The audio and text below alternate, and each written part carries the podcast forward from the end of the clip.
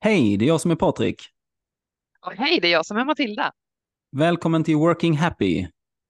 Det här är podden där vi utforskar hur arbetslivet kan bli roligare, bättre och mer meningsfullt.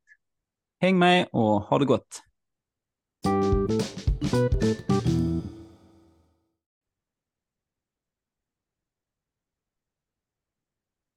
Hej och välkomna till dagens mycket spännande avsnitt med eh, mig och Patrik. Och idag kommer det handla om dig Patrik. Eh, ja, det kommer det väl göra. Tänker jag, sa jag med skräckblandad förtjusning eller någonting. ja, precis. Så Hur rollerna är ju alltså så att jag kommer att intervjua, eller i alla fall ställa ett, en och annan intressant fråga och du ska få dela med dig av eh, din drömarbetsplats och dina tankar kring det och, och liknande. Så det kommer ju bli, jag är superpepp. Hur känner du? Jo, men det är väl jag också. Eh, Men det är väl liksom så här, jag tänkte att jag får lägga någon form av eh, disclaimer, eh, tänkte jag igår när jag tänkte på det här, för att säga, jag tänkte några gånger. Men just många av tankarna och åsikterna är ju inte liksom, det, de är inte mina egna eller man säger, utan det är ju andra som har tänkt I'm standing on the shoulders of giants, som man brukar säga. Så att, och sen Ja, har jag ju inte någon det koll heller, det är du som är, det är, du som är chefen av oss just nu i alla fall, så det är du som har koll på Om saker och du ting. kan kalla mig chefen hela tiden vore bra. Ja, men det ska jag göra. Ja, ja. Och be om att få prata och super. sånt också. Räcker upp handen och Absolut. Oh ja, det är en typisk eh, drömarbetsplats. Precis. Mm. Men berätta lite Patrik, när, liksom, när jag säger drömarbetsplats, vad händer i dig då? Ja, alltså det första jag tänker på är att eh, det finns i varje fall inte så många ställen som har varit drömarbetsplats. Alltså, eh, vi satt ju här innan och pratade i tidigare inspelningen och så började jag reflektera att jo, men jag har ju över 20 års, eller ungefär 20 års arbetslivserfarenhet. Vilket absolut inte känns som att eh, man har haft. Det känns snarare som att det är, ja men det var väl fem år sedan jag eh, slutade gymnasiet. Liksom. Mm. Men under den här tiden så har det ju inte varit jättemånga ställen som har eh, stuckit ut som eh, superbra, för min del i alla fall. Och det känns som att, ja men med all forskning, med alla så här, all information som det finns att ta till, eh, så är det inte supersvårt. Det borde inte vara det i alla fall. Nej, precis. Eller så är det precis där det är. Jag tycker att det är en av de reflektionerna jag får när jag hör dig prata, att det är nog lättare sagt än gjort att vara en drömarbetsplats för många till exempel. Ja, det, kan, det är kanske det som är problemet. Att man eh, siktar, det är väl alltså min gamla bakgrund inom eh, kommunikation och reklam och så här. Just det här med att om man ska försöka rikta sig till alla så riktar man sig inte till någon. Det är väl, jag kommer inte ihåg vem det var som, jo men det är väl Linus Jonkman va, vår eh, idol, eh, eller favorit, som sa det här om att man vill vara en eh, Håkan Hellström och inte en Per Gessle. I någon av hans böcker. Men han då? Ja, men Håkan Hellström, är ändå, en- Håkan Hellström är ändå någon som eh, rör upp starka känslor. Antingen så älskar man honom eller så hatar man honom. Medan Per Gessle är mer liksom så här, ja, det finns väl liksom inte någon som direkt har några superstarka känslor om honom. Liksom. Det Herregud, han har ju varit med i Roxette. Ett favoritband till mig. Jag kanske gillar eh, Per det gör du säkert. det är typiskt mig tror jag. ja, ja. Men han, han rör ju inte upp tillräckligt, eller han rör inte upp lika starka känslor som Håkan Hellström tänker jag. Nej, det kan, Utan jag, där är det, det liksom, kan jag hålla med om. Så, så Roxette eller Per Gessle kan ju liksom alla lyssna på en eller annan gång. Mm. Det är inte någonting som så här. Så det är väl många som är lite fega där kanske, tänker att nej men vi måste tilltala så många som möjligt. Spännande reflektion. Lite Men då om som nu för tiden om man kollar du- på, ja, jag, jag tänkte det finns ju nu om man kollar på eh, så här efter pandemin, eh, att vissa företag de eh, etablerar sig som väldigt mycket så här eh, remote first. Mm. Medan andra snarare nej men vi eh, tycker om kontoret, vi vill att folk ska vara på kontoret, eh, vi vill gärna ha trevligt tillsammans och då ska vi se till att göra kontoren så trevliga som möjligt. Och eh, där är det en väldigt tydlig ställningstagande liksom. Och där så då attraherar man ju de personerna som ja, antingen gärna sitter hemma och jobbar eller gärna vill vara inne på kontoret. Jag själv är ju en sån person som gärna är office first person, liksom, som, som trivs bättre tillsammans med andra och ja, men se andra människor eller snacka lite än att bara sitta hemma själv och ha datorn och så har man ett möte och sen så efter det så, jaha, vem fasen ska jag nu liksom prata med eller umgås med eller liksom så här bolla saker med. Ja, men spännande, så då hör jag att en del av Två saker hör jag på dig mm. när du pratar drömarbetsplats. Då. Jag hör att du tycker det är viktigt till exempel med eh, tydlighet. Att man kommunicerar vad man står för, vilken man är eh, och vad man vill mm. göra. Eh, och en av de sakerna då skulle till exempel vara att, att ha ett kontor där man faktiskt ses. Ja. Fattar jag dig rätt?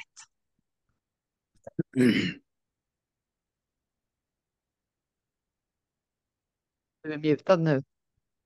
Jaha, var jag inte mutad innan? Nej. Vad dumt. då får vi hoppas att det inte var någon som hade hög volym på när jag hostade dem rakt i öronen. Vi testar ju allt det här innan. Ja, mm. Så här, fail fast eh, eller någonting. Mm. Experiment and learn rapidly. Sen, jag tänker också så här, är det... Eh, tänker du en drömarbetsplats som jag vill skapa eller som jag vill jobba på? För det finns ju eh, lite skillnad. Jag, jag tänker eller båda delar? För mig är det typ samma sak. Mm. För att, men eh, jag tänker att jag skulle vilja höra om, vil, när du går upp på morgonen, vart mm. vill du gå?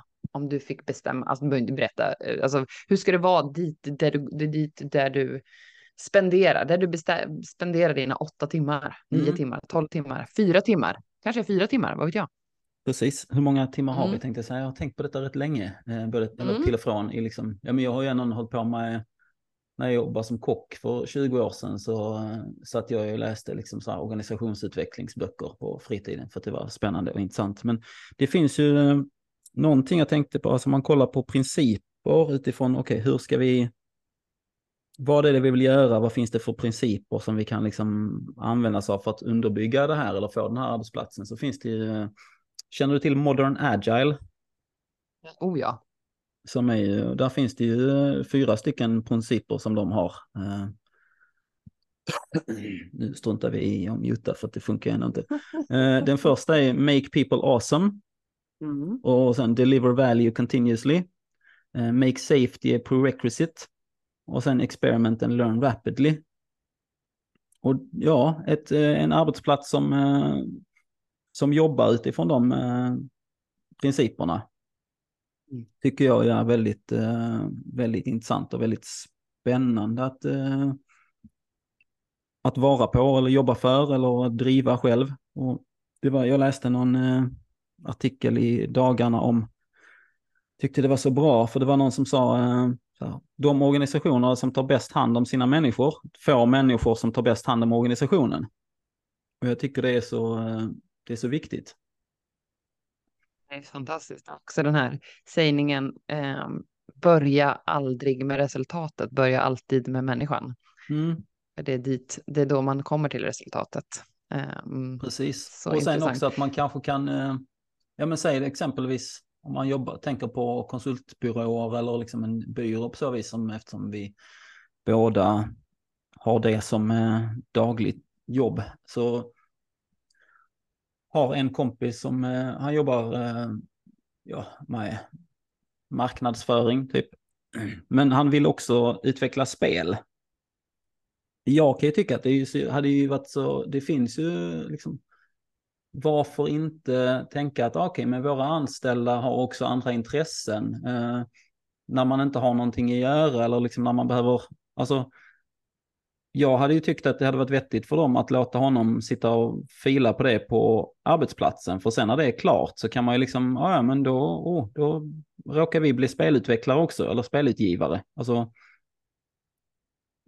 det finns ju så många att man, eh, vad heter det, leveragear, alltså sina anställdas eh, andra kompetenser. Och sen så kan man liksom gå in och, ja men så kan man gå in och kanske backa dem sen. Och ja men då startar de ett eh, bolag här kring någonting annat vid sidan av. Och så eh, backar man dem med kompetens och har du inte något att eh, göra, det är lite som ett annat exempel på det är, känner du till ILM?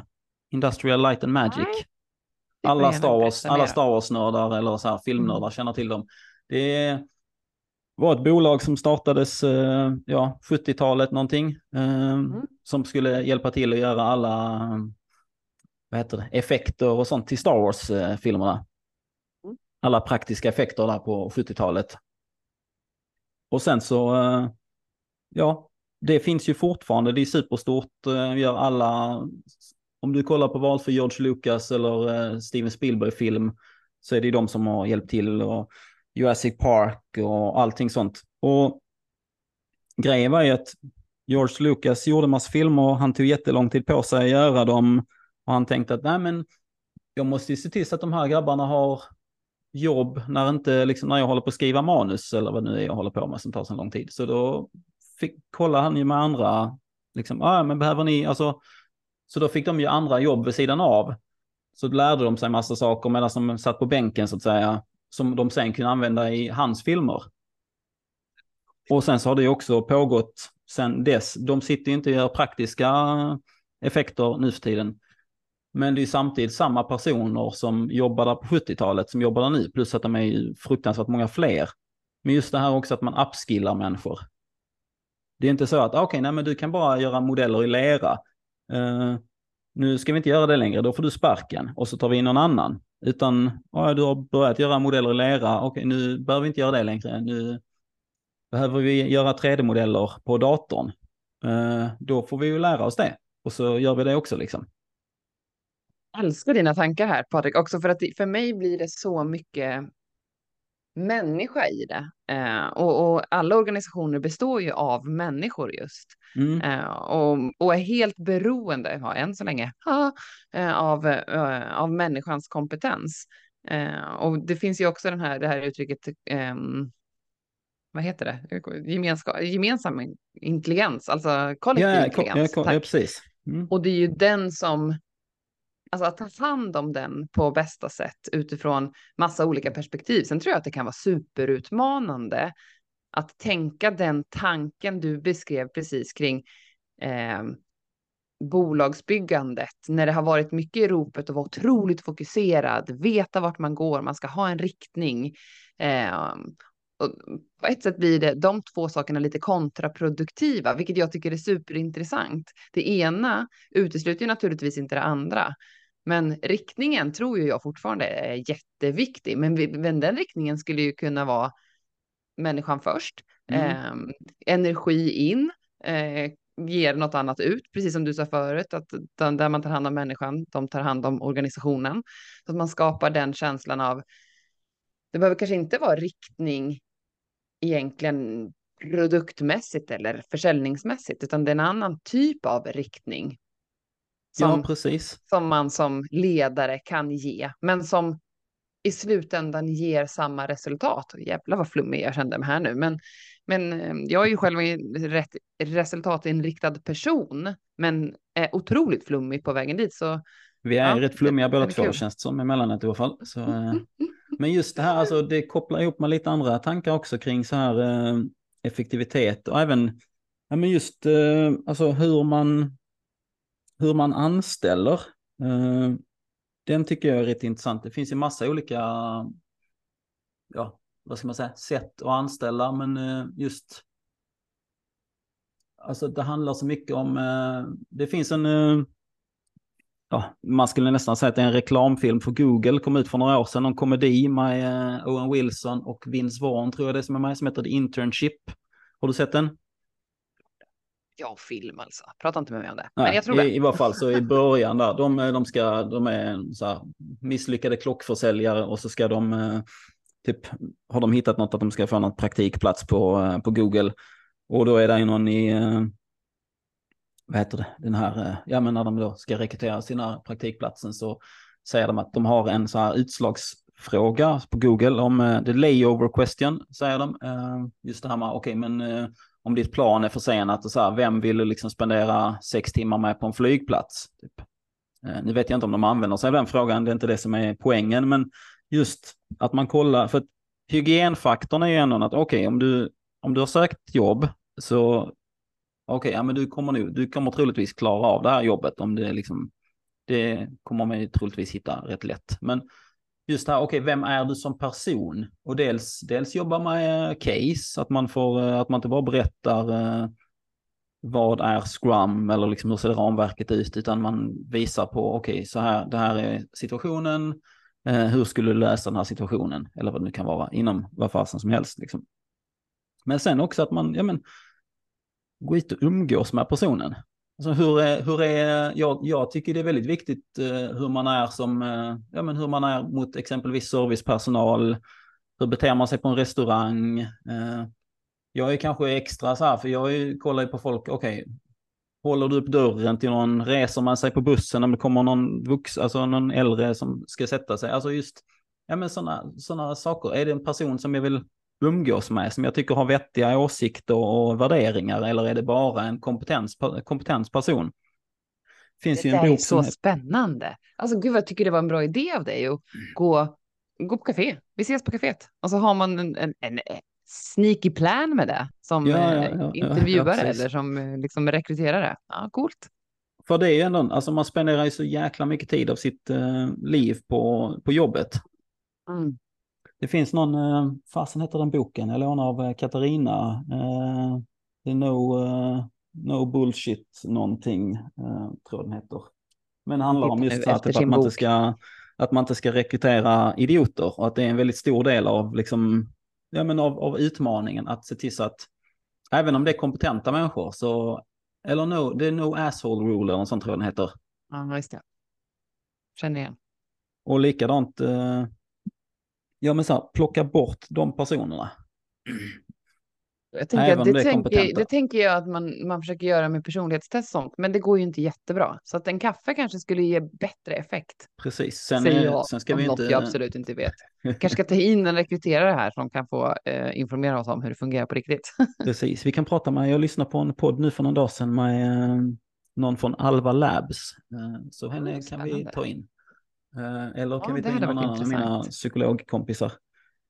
Men just personlighetstest ska vi inte gå in och prata om. Då kommer vi in på disk och allt sånt där trams mm. som uh, man helst ska undvika. Men som folk det, fortfarande... Det händer inte på ditt drömbolag alltså? Nej, då, då det enda disken som man kommer i närheten av det är den i köket. Mm. Och det, det, vill man gärna se ifall någon kan tänka sig att diska. Det bästa Precis. som finns är när vdn diskar tycker jag. Ja. Det händer. Men, eh, eller så här, om vi eh, går till, oj vad ovanligt att det är jag som går tillbaka till ämnet. Ja, jag jättebra. brukar precis vara tvärtom. Men eh, Simon Sinek, har du koll på honom? Oh, ja. Han har ju någon sån här trust versus performance, någon två minuters YouTube-video som pratar om det. Han har ju varit och vet du, jobbat med Navy Seals och sådana saker. Så pratar han om med de här i Seal Team 6 tror det var de som tog fast eh, bin Laden och ja men det är väl typ top of the line eh, gänget liksom. Och just om vem som ska, hur väljer de ut personer som ska vara, vara med på, på det teamet liksom. Och då hade han en, en axel, var, ena axeln var performance och den andra var trust. Och de menar, de vill inte ha någon med liksom no perfor low performance och no trust. De tar man bort. Men om du har liksom medium trust och high performance eller om du har medium performance och high trust så väljer du hellre den personen som har high trust. För du, du måste kunna lita till 100% på personerna. Och det är också så här konstigt som han, vi har en miljard olika sätt att mäta performance på alla företag. Men vi har liksom i stort sett inga sätt att mäta trust. Och det är också det här att vad som mäts blir viktigt. Och det som, alltså... Jag tycker det är spännande för det är svårt att ha. Alltså, ja, i och för sig, det är klart, vad, vad är performance kan man ju då alltid gå in och fundera på. Mm. Um, men det är som du, alltså, det är precis det där. Att mäta är ju ett sätt, men att tala om och lyfta upp är ju ett annat. Um, och det gör man ju också hela tiden om performance eller om resultat. Precis. Ehm, det är väldigt vanligt att du pratar om det här är vårt resultat, det här är vad vi ska, det här är vad vi önskar att ha som resultat. Eh, men du pratar ganska lite om hur vi ska komma dit eller vilka som ska göra det eller ehm, så här litar vi på varandra, så här skapar vi trust till exempel det kanske man gör på ditt, det gör man på mitt drömarbetsbolag tänkte jag nu på. Um, det kanske man gör på ditt också. Mycket trust. Ja, jo, men det är det, det händer det här, ju inte eh, bara heller. Det är Nej. ju därför det är svårt att mäta. För det kan ju också se helt olika ut utifrån vilken individ man är. Precis, det är därför just den här eh, principen make safety a prerequisite. Den tycker Mm. jag är så viktig, just det här med, okej, nej men, alltså det kan jag, det, ju, det finns ju massa olika sorters säkerhet. Det finns, alltså jobbar du på eh, ett bygge så är det ju det som är, alltså, byggs, alltså säkerheten, eh, hjälmar och eh, föreskrifter och allting sånt som är säkerhet. Men det är också väldigt viktigt med den, det som har blivit ett lite modeord nu för tiden, psykologisk trygghet, som det pratas väldigt mycket om, men det är svårt att prata sig till att bli trygg. Det måste ju göras. Så spännande att fundera på det i den konjunktur och marknad som vi befinner oss just nu Mm. också. Um, där jag tror att fokuset kommer ju vara otroligt eh, resultatinriktat för att man är rädd. Ehm, Ja, och men, hur men ska sen, vi skapa den psykologiska tryggheten i den miljön? precis, då kan man ju kanske, alltså det finns ju eh, det här med om man kollar på deliver value continuously, vem är det vi vill skapa värde för? Är det för eh, de som jobbar med oss? Alltså det går ju återigen, det går ju tillbaka till, eh, eh, ja vad heter han? Eh, den gamla, vad heter det? Eh, ekonomipristagaren. Eh, det här skulle jag skrivit upp, men på, vad var det, 70-talet någonting. Supersmart snubbe. Om, ja, Eller vet inte fan snubbe. alltså. Men just det här med att eh, skapa, alltså det enda, vad heter det? Ja, det enda ansvaret ett bolag har är, att skapa värde för sina, för sin, liksom så. Ja, just det. Det står i aktie... Men då är det, då är det liksom det som, det som folk har ju tolkat är liksom så här, okej, men det enda som spelar en roll är att skapa värde för aktieägarna. Eh, och då gör vi det till bekostnad av allt och alla, eh, vilket ju Mm. kanske inte heller är så superhållbart. Eh, Men som exempel, det finns ett bolag här i Göteborg som eh, kom ut nu förra veckan som gjorde sig av med 40% av personalen. Eh, MindArk heter de, sysslar med, ja, de har något så här MMORPG. Och det var ju de som byggde världen som de gjorde sig av med för att de skulle använda sig av AI istället. Mm.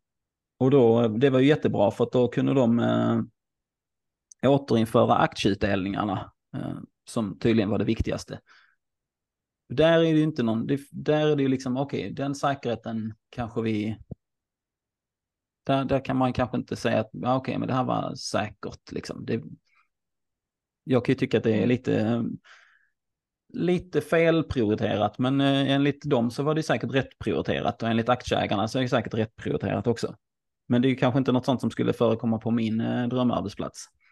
Spännande, för jag tänker också att det kan ju finnas någonting i att alltså, driva bolag som naturligtvis är lönsamma och hållbara. Det är en del av hållbarhetsmålen. Det är att, att, att gå runt och att fungera som arbetsplats för fler. Och det kan ju vara ett, en anledning till, men att Mm. säga upp människor. Milton till att- Friedman heter han förresten.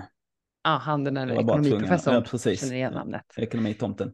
Jo, jo, Ja, alltså det att gå runt där är också en för att, hygienfaktor. eh, Att, att skapa vinst där är också en hygienfaktor. Men var, alltså någonstans så behöver man ju liksom, okej, vad är det viktigaste? Att vi ska tjäna miljarder och köpa 16 helikoptrar? Eller är det viktigaste att alla i vårt eh, produktionsled får rimliga levnadsstandarder, levnadsvillkor? Mm. Jag kan ju tycka att det har ju, alltså det har ju blivit gått till en extrem de senaste, ja men jag vet inte, 10-15 åren. Alltså med, ja.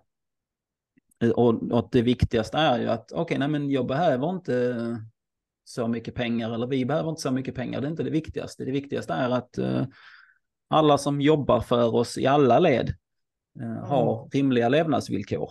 Eh, och likadant om man kollar på, nu, sen nu svävar jag ut i lite så här politik, eh, men eh, just om man kollar på ja, hur mycket vinster eh, vissa företag gör och hur, vad de vinsterna kanske kunde läggas på annat.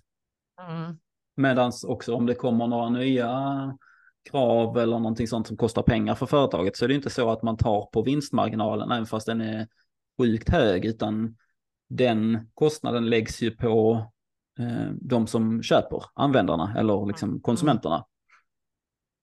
Och i dagens eh, läge så kanske inte det är det bästa heller. För att någonstans så, ja, det känns inte som att folk har jättemycket pengar just nu. Allting hänger ihop. Men nu så kommer vi återigen eh, ut från ämnet. Men, Men sen- låt oss sen också så här, kom eh, tillbaka till de här eh, modern agile eh, mm, Ja, jag tänker jag vill höra mer kring dina people- tankar av att implementera dem. Alltså hur tänker du kring det? Vad, vad Ja, alltså jag, jag tänker så här, make people awesome eh, Mm. är ju också en sån här, jag satt och funderade för någon, eh, ja, för några dagar sedan eller förra veckan någonting, bara tänkte att ja men alltså snart så kommer jag ju vara i den åldern där man tänker att okej, nej men de vill inte ha mig på grund av min ålder. Alltså, och jag känner ju mig inte speciellt gammal. Men, du har ju eh, bara jobbat i fem år. Kom vi ju Ja, fram till ja, just. Det var precis. visst 20. ja, ja. Men eh, det är ändå där någonstans snart man kommer vara. Eh, Mm. Och jag är liksom 43. Det känns inte som att man har gjort sitt. Men om tio år så kanske det är svårt att hitta någonting. Och då tänker jag att det hade ju varit, det hade varit så jäkla grymt. För att både, alltså det finns ju två sanningar. Dels är det ju svårt för äldre att eh, få nytt jobb. Och dels är det svårt för yngre att komma in på arbetsmarknaden. För att nej men du behöver ha, eh, det vet man ju alla liksom. nej, men du måste ha erfarenhet. Okej, det blir lätt att skaffa mig om jag inte får komma in och jobba någonstans. Tänk då så gött det hade varit att ha liksom, ja men, att man teamar upp med en mentor och en eh, liksom adept. Alltså att man har någon äldre som har jobbat eh, jättelänge och som eh, kan det, ja men kan allt, den, den sitter på all den kunskapen som man behöver ha för att eh, kunna göra sitt jobb. Och sen så har man någon nyutexaminerad eller någon ny som kanske kommer in med en så här, jättevilja och passion och verkligen brinner för någonting men som kanske inte har kunskapen utan bara nej men jag vill verkligen, jag vill verkligen jobba med det här. Och så syr man ihop dem till ett eh, superteam liksom. Det- Mm. Och vilket privilegium för båda två. Mm. Och sen är jag också så trött på det här eh, talangsnacket, eh, vilket ja, nu är det ju främst på LinkedIn kanske det har funnits de senaste åren. Eh, men det är väl också så här, dels främst om man nu ska vara så här eh, ärlig och transparent som vi brukar vara, så är det ju för att jag ser absolut inte mig själv som en talang, har aldrig gjort. Men också för att jag tycker att det är väldigt lat sätt att tänka. Alltså för att, ja men typ om vi kollar på idrottsvärlden. Eh, jag vet inte, eh, Zlatan eller Messi eller någon av dem. Nu var väl kanske inte någon av dem, jag vet inte hur det är med Messi om han var talang, jo men det var han väl. Zlatan har väl ändå tränat hårt, ja det har väl Messi också gjort. Men just det här med att du behöver ju ha alla sorters eh, människor i ett lag. Du kan inte gå runt och ha eh, 11 stycken eh, Zlatan eller 11 stycken Messi eller 11 stycken Matilda Boson när eh, hon spelade handboll. Det går Liksom. Det, hade inte, det hade inte funkat. Utan, och det är också så här att du tittar, om du kollar på, okej, men det här är en talang, då ser du inte på den framtida potentialen som kanske är viktiga, utan du tittar på bakåt, vad har de gjort?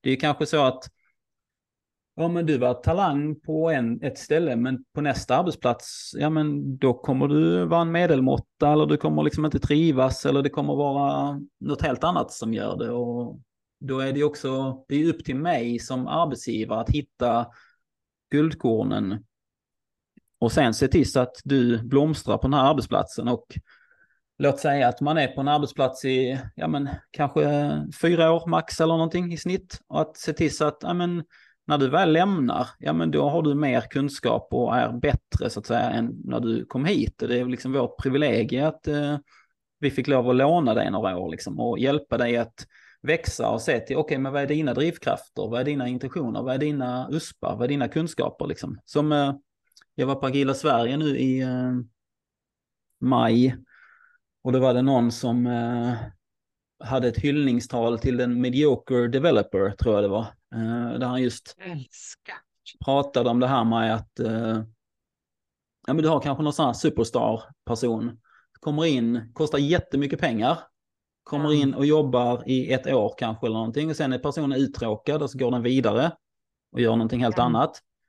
Och den har inte kommit in och kanske hjälpt till och eh, sett till så att den kollektiva intelligensen har blivit större, för de har inte velat dela med sig. Den eh, personen sitter och jobbar på sin kammare, på sitt hörn och är kanske, ja, men eh, lite, man, om man nu ska hårdra det, kanske lite divig eller så här, och så gör man det och sen så går man vidare. Medan du har en annan person som har suttit och jobbat där i 15 år och som har lärt sig och utvecklat sig och delat med sig av vad den lär sig. Så här, då, jag vet ju vem jag väljer av dem liksom. Så det är också... Eh, Fantastiskt. Och det, blir det ju, tycker jag är spännande när du säger just kopplat till den principen make people awesome. Mm, Man, det, att insikten och förståelsen i, i en organisation, att det här inte handlar om individen per se eller inte ens om alltså chefen, eller, alltså det handlar om organismen, Mm. organisationen och vad kan jag som individ bidra med för att skapa en miljö där människor har möjlighet att vara awesome. Det tycker jag ju är en fantastisk eh, Det finns, det finns ju så... eh. Ja, förlåt att jag Vad avbröt. betyder det? finns Nej, ju det gör så, eh, ingenting. nej. Men jag och min, jag och mitt ex, vi satt och pratade ibland om, för hon, det är ofta så här, ja men om hon såg någon av sina kollegor så, som satt och liksom höll på med sin telefon eller som gjorde någonting eller liksom, ja men satt och spelade eller vad det nu kan vara och sånt. Nej men så här, okej, nej men de vill inte jobba eller de är lata eller så här. Medan jag kan tänka mig att, okej fast det kanske är så att personen inte vet vad den ska göra. Alltså det finns inte någon fyr på bolaget eller liksom som pekar ut någon form av riktning. Så att man vet inte vad som är nästa steg. Och då är det också svårt att veta vad man ska göra. Så att det är ett organisatoriskt fel snarare än ett personligt fel. Det är ju... Men väldigt många av alla olika sorters eh, ja, organisationsförändringar eller eh, insatser eller så här, läggs ju på personen för att man vill oftast, ja, dels kanske man inte vill liksom titta inåt och tänka att okej, nej, men det är vår organisations fel. Sen är det också lättare och billigare i det korta loppet att peka på, ja men det är ditt fel för att du är den här personen eller du är lat eller du kan inte göra det här eller vad det nu kan vara. Alltså, ett favoritexempel för min del är ju eh, så här, inom, jag har rätt många kompisar som jobbar inom eh, vården eller liksom, alltså inom kommunen eh, som eh, på, i socialen, socialtjänsten eller liknande. Och där är ju arbetsbördan är ju alltså fruktansvärt hög. Och det är oftast 95 procent eller kanske till och med 99 procent är kvinnor som jobbar där. Och alla jobbar där för att de bryr sig och så bryr de sig för mycket. Så de jobbar ju mer än vad de ska för att de tänker, ja men det här är mina klienter, de måste, gör inte jag det här jobbet så kommer det liksom gå ut över klienten. Eh, och det leder ju också till att man går in i väggen och jobbar sönder sig och sen så tar man in nästa person. Det blir ju som en resurs, utbytbar fabriks. Eh. Och sen så blir det ibland, ja nej men oj nu har vi jättehög arbetsbelastning och ja men då behöver vi ta in någon form av eh, föreläsare som eh, kommer och pratar om, eh, jag vet inte, hantera sin stress eller någonting. Stresshantering eller, och då är det en, ja, så här, säg att det är en typ tisdag förmiddag eller någonting så kommer någon och pratar mindfulness eller jag vet inte, yin-yoga eller något annat. Eh, och sen när du är klar med den där halvdagens föreläsning, ja men då kommer det tillbaka efter lunch, ja då har du ju förmiddagens jobb plus eftermiddagens jobb att ta igen på eftermiddagen. Och sen en och en halv timme, eller en och en halv vecka senare så går du till chefen och bara, nej men nu är det för mycket, jag har liksom inte hunnit igen. Och så säger chefen att, ja först, det är ditt fel, det är ditt ansvar att eh, ta, ta reda på och liksom, se till så att du kan hantera din stress. Vi hade ju en föreläsning om det förra veckan. Liksom. Alltså det blir ju så absurt. Det är ju just det här med stress också, eh, att det är ett det här, alltså det är väl det arbetsmiljöproblemet som det inte finns något, alltså kring alla andra arbetsmiljöproblem eller så här, men du ska se till så att du har rätt stol och liksom alla de här sakerna, den ergonomiska, men just stress, det läggs på individen att lösa själv. Och som jag och en eh, gammal kollega, vi satt och pratade om just så här med, eh, ja men på tal om då organisatorisk, eh, alltså om det är var, var felet är så att säga, om det är på organisationen eller om det är på individen så, jag tror inte, jag vet inte om vi har sagt det här innan, men det här med, om du säger att du tar fem av världens bästa kockar, har vi pratat om detta tidigare? podden säkert. Nej. Så, eh, men ta dem, släng ut dem i ett vardagsrum och så mm. säg åt dem att de ska laga en femrättersmiddag. Mm. Och sen så tar du fem stycken helt habila hemmakockar, mm.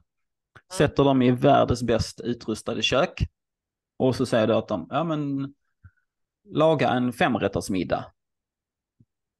Chansen att de där habila hemmakockarna får ut någonting ätbart före dem i vardagsrummet är ju ganska stor.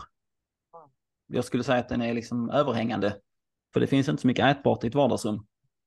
Kanske hittar några smulor under en soffa eller något annat, jag vet inte. Men, eh, det, men det är ofta så man gör i organisationer. Att du ja, men rekryterar någon och sen så slänger man in det in liksom i ett vardagsrum när man hade behövt vara i ett kök. Och så undrar man varför händer det ingenting? hemskt det låter i organisationer. Jag tycker inte att det här låter som en drömarbetsplats alls Nej, faktiskt. Eh, det gör det inte. Nej, man eh, kanske ska göra tvärtom istället. Man ska se ja. till att uh, ha en organisation som är som ett kök om det är det du behöver. Mm. Men sen så finns så... det också så mycket, uh, ja, alltså just det här med, det finns en uh, hashtag på, in, på LinkedIn som jag älskar, som jag tror det är Maria Cardborn eller sånt tror hon heter som ligger bakom den, som heter, hashtaggen är professionellt mänsklig. Mm. Eh, den är så, alltså det är just det här med att ja, men hon eh, lägger upp massa sköna vardagsbetraktelser och det här med att ja, men, alltså, kan man inte bara, alltså om man skriver en annons, bara, men jag vill att du ska typ eh, tycka att det är trevligt att gå till jobbet och jobba med eh, bokföring eller något, eller så, men vi förstår att det inte är hela ditt liv, men an, snarare nu för tiden så är det liksom, ja, men du ska brinna för eh, jag vet inte, Excel och eh, bokföring eller vad alltså. Jag älskar de personerna som gör det för övrigt. Men det, det, blir så konstigt att kan man inte bara få lov att vara människa på jobbet? Inte mm. som någon sorts robot eller maskin som ska vara så, så effektiv som möjligt. Utan att du har, och i effektiviteten så ligger också den här paradoxen för att vi vill ju oftast vara innovativa. Mm. Återigen, Simon Sinek. Eh, och såg någon uh, YouTube-video där han satt och pratade om att han hade fått någon uh, ja, men, förfrågan från någon chef eller någon, någon vd eller någonting från ett bolag som bara, ja men vad behöver ni hjälp med? Ja men vi behöver liksom så här, uh, vi behöver vara innovativa och effektiva. så bara, okej, okay, men lycka till med det. jag kan inte göra det uppdraget för det är en omöjlighet i sig. För du, kan ju, du får ju välja liksom. Mm. Innovation är per definition inte effektivt. För att du måste ju testa och experimentera och göra olika saker. Så det är liksom, hur ska du... Det, det, funkar inte, antingen så är det effektivt och då gör vi det som vi har gjort tidigare och så varje gång, ja men typ McDonalds eller vad det nu kan vara, liksom, där är det effektivt, du ska få ut det så fort som möjligt, du har satt upp hela köket eller hela arbetsplatsen för att det ska vara så effektivt som möjligt, du ska ta så få steg som möjligt när du ska lägga upp din eh, cheeseburgare eller vad det kan vara. Sen har du en annan avdelning eller någon annanstans där du eh, experimenterar och är innovativ. Men det gör man ju inte. I... Ja, ja, ja, precis. Lägger på en extra ostskiva. Så bara, oh, ja, vad innovativt. Oh, nu blev det bra. Nej, men det där är superspännande och att, att, att organisationer måste bestämma sig lite grann. Ja. Alltså att, vad är viktigt här? Det kommer vi lite tillbaka till vad du började egentligen, hela det här samtalet kring tydlighet och mm. att vara modiga, att, att att ta en väg och så gå för den. Om vi pratar igen om riktning här, så mm. det är en typ av riktning att, att ta. Um, och sen är man ju alltid fri att ändra sig, tänker jag. Precis. Um, och just där men, också, då kan man om man återknyter till, alltså till en önskearbetsplats, ja men då är det just det här, okej, okay, nej men vi, vi uh, fokuserar på innovation eller liksom på att ja, men förstå att uh, ja, men som så här, ett kontor som inte ser ut som ett kontor vill man ju gärna gå till. Ja. Där man har lite, lite soffor och lite allt möjligt och att man förstår att nej men, det händer ingenting om du sitter åtta timmar framför datorn. Oftast inte. Om det inte är så att du ska skriva, eh, skriva en bok eller vad. Men då händer inte heller någonting. Då behöver du ha några timmar framför datorn där du bara skriver. Men sen behöver du få inspiration och sånt från andra ställen och då gör du det på andra ställen. Det var som Pratar vi om det om, eh, nu kommer jag inte ihåg vem det var, det var inte Stephen King, det var någon annan sån här författare som hade en skrivarstuga på tomten. Eh, som han gick och satte sig där och han fick inte göra någonting överhuvudtaget mer än att skriva. Så om han ville göra någonting så skulle han skriva, eh, men han fick också lov att bara sitta och chilla och liksom pilla sig i naveln och bara sitta och tänka. Men han fick inte göra någonting annat. Och liksom efter ett tag så blev det rätt tråkigt. Och då satte han sig och skrev. Och det var inte så här, okej, okay, men jag måste vara effektiv, jag måste ha något resultat, jag måste inte, det var ingenting, det var bara, okej, okay, jag ska skriva. Och då gjorde han det, och så till slut så, till slut så får man ju ner någonting som är vettigt. Kommer du tillbaka till det igen, tydlighet, sätta ramar, vara tydlig, här är det jag gör, jag gör det här här, jag gör det här här. det är intressant. Precis. Men man du vill, Patrik, inte... vi, ehm, vi börjar komma mot slutet av ja, den här intervjun. Jag tänkte bara nämna några saker till också, så här, just som mm. har med det här att göra. Eh, det finns eh, en sociolog, tror jag han är, som heter Roland Paulsen, som skrev en bok för några år sedan eh, som heter Vi bara lyder. Det var någon fallstudie av Arbetsförmedlingen, tror jag. Och det är ju det är dit, alltså man, det är dit man inte vill komma. Man vill ju inte komma dit. Man vill ju inte så här få in den här institutionaliserade dumheten eller funktionell dumhet som Mats Alvarsson pratar om. Så man vill ju ha en mm. arbetsplats där det är att du tänker själv, okej, okay, behöver vi alla de här föreskrifterna eller behöver vi alla de här, uh, den här, uh, vad heter det, överhängande liksom administrationen? Eller funkar det att man liksom tar ut en riktning och liksom, ja men okej, okay, make people awesome, deliver value, och de här sakerna. Så bara okej, okay, det är det här vi ska göra. Eh, tror vi att det här är i linje med vad vi ska göra? Kostar det inte allt för mycket? Kör på. Kostar det för mycket? Hitta på ett sätt som gör att du kan eh, experimentera eller testa det för en billigare peng liksom. Mm. Och bara, bara kör. Bara de, eh, kör. Det kan för övrigt rekommendera Mats Alversson, Mats Alversson och då Roland Paulsen också om man vill läsa mer om det. Nu hann vi ens inte komma in på så här beyond budgeting och sådana där saker heller, men det är också väldigt intressant. Eller hermeneutik. Eh, det får vi ta någon annan gång. Ja, men verkligen. Den hermeneutiska så... cirkeln kan folk eh, googla ja. som handlar om eh, ja, men så här, tolkning och alltså egentligen kommer det från hur man tolkar texter. Men tänk vad spännande det att gå in i en organisation med ett gäng så här, alltså som där man tittar på så här, använder den linsen för att tolka och observera en organisation. Så det är sådana saker vi får eh, ta senare. Det är så spännande. Fantastiskt att lyssna på dig Patrik också när du, när du pratar, för du är så otroligt nyfiken och hungrande efter kunskap. Så om jag skulle ha dig i en organisation så skulle jag försöka i alla fall mata den nyfikenheten. Jag brukar jag säga att jag är en specialist generalist. Så att, ja, mm. ja, verkligen. Vilken fin beskrivning av dig. Det är otroligt. Men du, om du fick välja, om du liksom, vi säger att du startar ett bolag här och nu. Ja. Mm. Um, den första av de fyra agila principerna som du som du liksom fokuserar stenhårt på att implementera. Du får välja en av de fyra. Oj. Vilken är det? Alltså för mig, eh, för mig så är det ju, ja men jag tror make safety är prerequisite. För det har också att göra med att jag är väldigt så här, jag vill ju ha trygghet liksom. Och mm. har man den tryggheten, anställningstrygghet eller vad det nu kan vara, så kommer ju de andra, då blir man awesome tänker jag, för då kan man göra vad man vill och de här sakerna. Att det finns, nej men okej, okay, det, det, finns en säkerhet, det är bara att, det är bara att köra, det finns ett skyddsnät liksom. Ja, då skulle jag ju vilja dyka ner i två timmar till kring vad trygghet är för dig och hur man bygger det kring dig. Men det gör vi en annan gång, Patrik. Det kan vi ha ett eget avsnitt om. Det var fantastiskt att lyssna på dina funderingar, eh, både från vad du skulle vilja att ett bolag är och faktiskt också lite upplevelse kring vad du inte skulle vilja. Men låt oss stanna i vad du skulle vilja. Det är fantastiskt.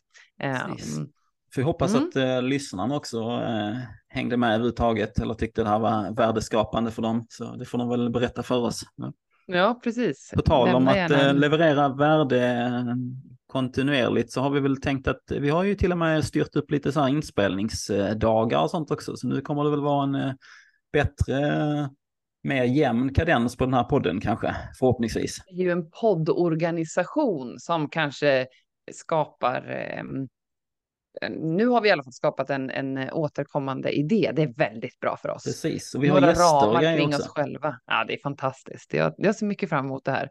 Eh, Det, jag också. det här avsnittet lär väl i sig komma ut efter vår eh, första gäst. Så att, eh, då vet man, om man lyssnar på detta, så har vi troligtvis haft en gäst. Så, ja. Ooh, mm, Eller spännande. så kommer den. Det är spännande i vilket fall som helst. Ja, det är spännande i vilket fall som helst. Men du Patrik, jag tänker tacka dig här Ja, och tack nu. själv. Och säga tack för Tack den själv. här spännande diskussionen. Tack till alla lyssnare också. Vi ses nästa gång. Det gör vi. Ha det gott. Tack. Hej. Hej!